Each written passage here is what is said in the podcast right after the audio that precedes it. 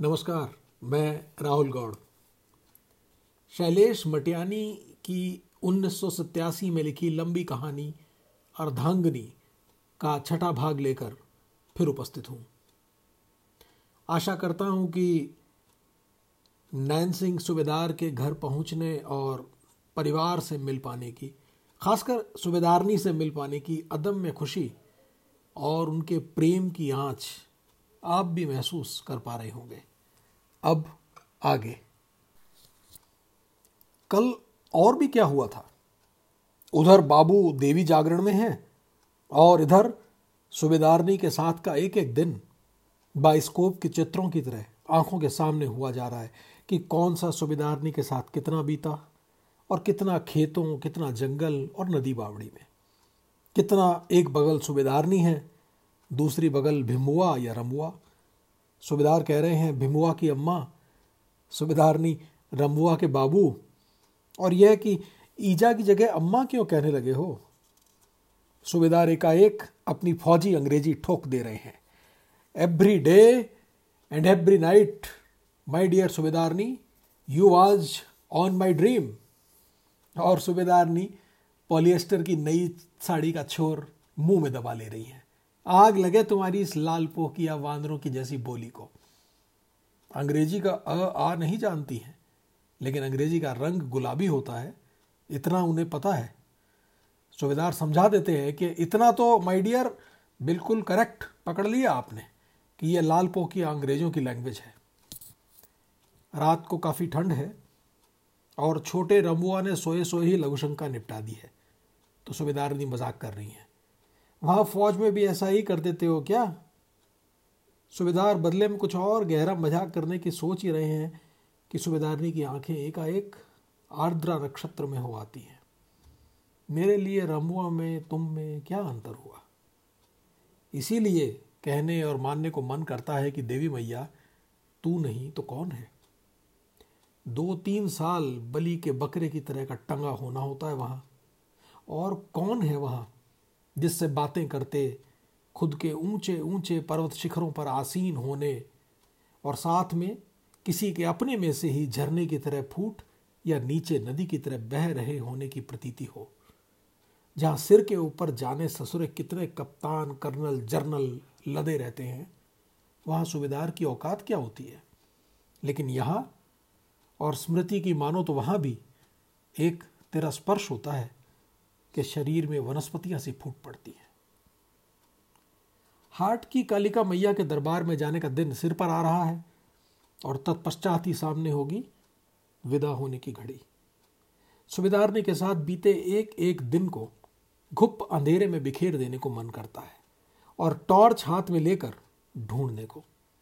आज भी सुबेदारनी अभी अभी रोज की तरह विहान तारे को गोद में लेकर दूध पिलाने को उतावली, छाती पर पाँव रखती सी निकल गई हैं। लेकिन झावरों की आवाज़ अभी भी मधुमक्खियों का सा छत्ता डाले हुए है। चाह तैयार है बाबू? कहता भिमुआ देली पर खड़ा दिखाई दिया। तब हुआ कि सुबह हो गई होगी। आज का दिन बीच में है। कल ही हाट की यात्रा पर जाना है। सुबेदार ने कल कह रही थी कि हो रंबुआ के बाबू, तुम कह रहे थे इस बार बांझ की पालियों कैसी हो रही है? जंगल गाँव के उत्तरी छोर में है। एक सिलसिला सा है जो सात आठ गाँवों के सिरहाने की सघन हरीतिमा की तरह आर से पार तक चला गया है। नीचे नीचे तक कई बार हो आए हैं सूबेदार, लेकिन चूँकि शिकार खेलने को मना कर देती हैं सूबेदार ने, कि हाँ हो, ये अपनी भड़ाम भड़ाम वहाँ अपनी मिलिट्री में ही किया करो, हमको नहीं लगती अच्छी हत्या। इसलिए सूबेदार भी बस राइफल को कंधे पर सैर भर करवा के लौटाते रहे हैं। लेकिन दो दो तन तनाते बकरे हाट की कालिका के मंदिर में काटे जाने हैं। एक त्रिमुआ की भदाई का भाखा हुआ है, दूसरा रमुआ की। देवी मैया नहीं कहती होंगी कि हमें नहीं अच्छी लगती हत्या। खैर, वो क्या है कि बाबू देवी जागरण में कैसे बताते हैं कि एक हाथ में खंग लिया, दूसरे में कृपाण, एक में शंख लिया, दूसरे में चक्र, एक में त्रिशूल लिया और दूसरे में गदा। एक हाथ में, सोल हाथों में मैया कालिका ने आयु धारण किए और हाथों में खप्पर। इससे ज़्यादा दूर तक मस्तिष्क जा नहीं पाता है, क्योंकि वह तो जब तक दो हाथों वाली है, तब तक हमारी पहुँच में है। आगे का रूप ऋषि मुनियों के ज्ञान की वस्तु हुई। चाय पीने को बाहर आँगन में निकल आए सुबेदार तो अब तक का सारा मायालोक जैसे कमरे में ही छूट गया। भीतर चित्त का विस्तार था, बाहर प्रकृति उपस्थित है। गाँव की बाखलियों, यानी घरों की श्रृंखला, से नीचे घाटी में, नदी के किनारे तक खेतों का सिलसिला चला गया है। लगता है सुबह सुबह विशेष तौर पर सर्दियों की ऋतु में नदी में स्नान करके कोई सीढ़ियों पर पाँव रखती सी वो ऊपर जंगल में निकल गई। दो चार दिन पंचक्की की ओर निकल गए थे तो सुबेदार ने कपड़े धोती रही थी। और वो देखते रहे। तालाब में मछलियों का खेल, जीवन का खेल, जल, थल, सब जगह एक है।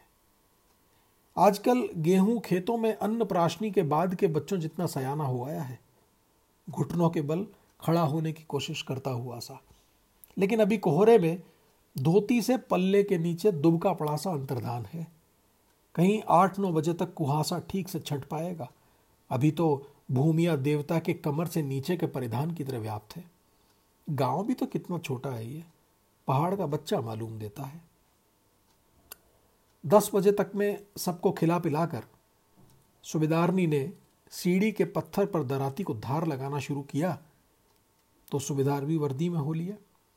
खूंटी पर से उतार कर राइफल कंधे पर रखी, हवाई बैग में टेप रिकॉर्डर, कैमरा और सिगरेट का डिब्बा रखा और चल पड़े। आँगन से लेकर जंगल की तरफ़ वाली पगडंडी में परिचितों, बिरादरों से राम राम, पाए लागो, जीते रहो, निपटाते हुए पूर्ण एकांत होते में ही सिगरेट का एक जोरों का कश लिया। फिर थोड़ा रुक कर पीछे पीछे आती सुबेदारनी को बराबरी पर रोकते हुए कंधे पर हाथ रख दिया।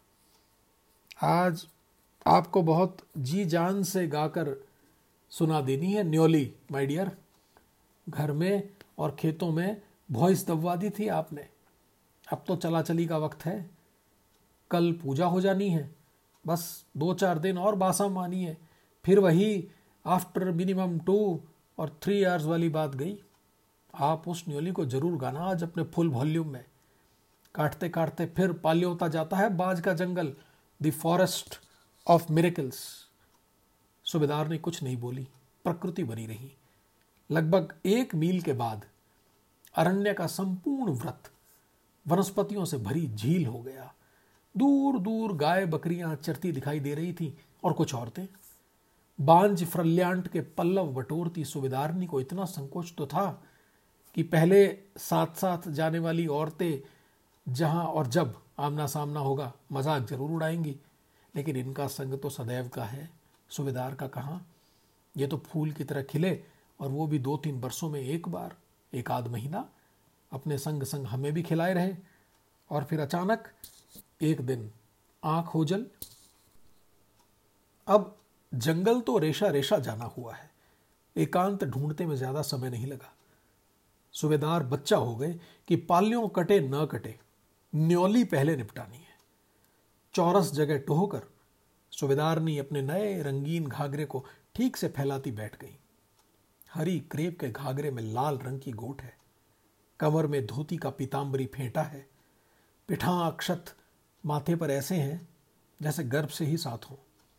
नाक में चंदकों वाली तीन तोले की बाएँ कान के पास तक का स्थान घेरती नथ है। कानों में सोने की मुद्रिकाएँ, गले में मोती माला काला चरेवा और गुलूबंद है। हाथों में पहुंचियाँ और पांवों में झावर। पूरे आभूषण धारण किए हैं आज नैना सुबेदार के आग्रह पर। एक हाथ में दराती है, दूसरे में अभी तक बांझ फ्रल्याट के पल्लव रखने का जाल था। अब उसमें रंग बिरंगे फुन्नों वाला धमेला है। क्या रूप है? क्या रंग है? ये था भाग छ इस बार मुझे मित्र अभिजीत और पुनीत माथुर के प्रशंसा के संदेश मिले। आपका धन्यवाद। सुनते चलें और मज़ा आए तो साथ में साझा भी करते चलें। अपना विशेष ध्यान रखें। भाग सात में फिर मुलाकात होती है। तब तक के लिए इजाज़त। धन्यवाद। नमस्कार।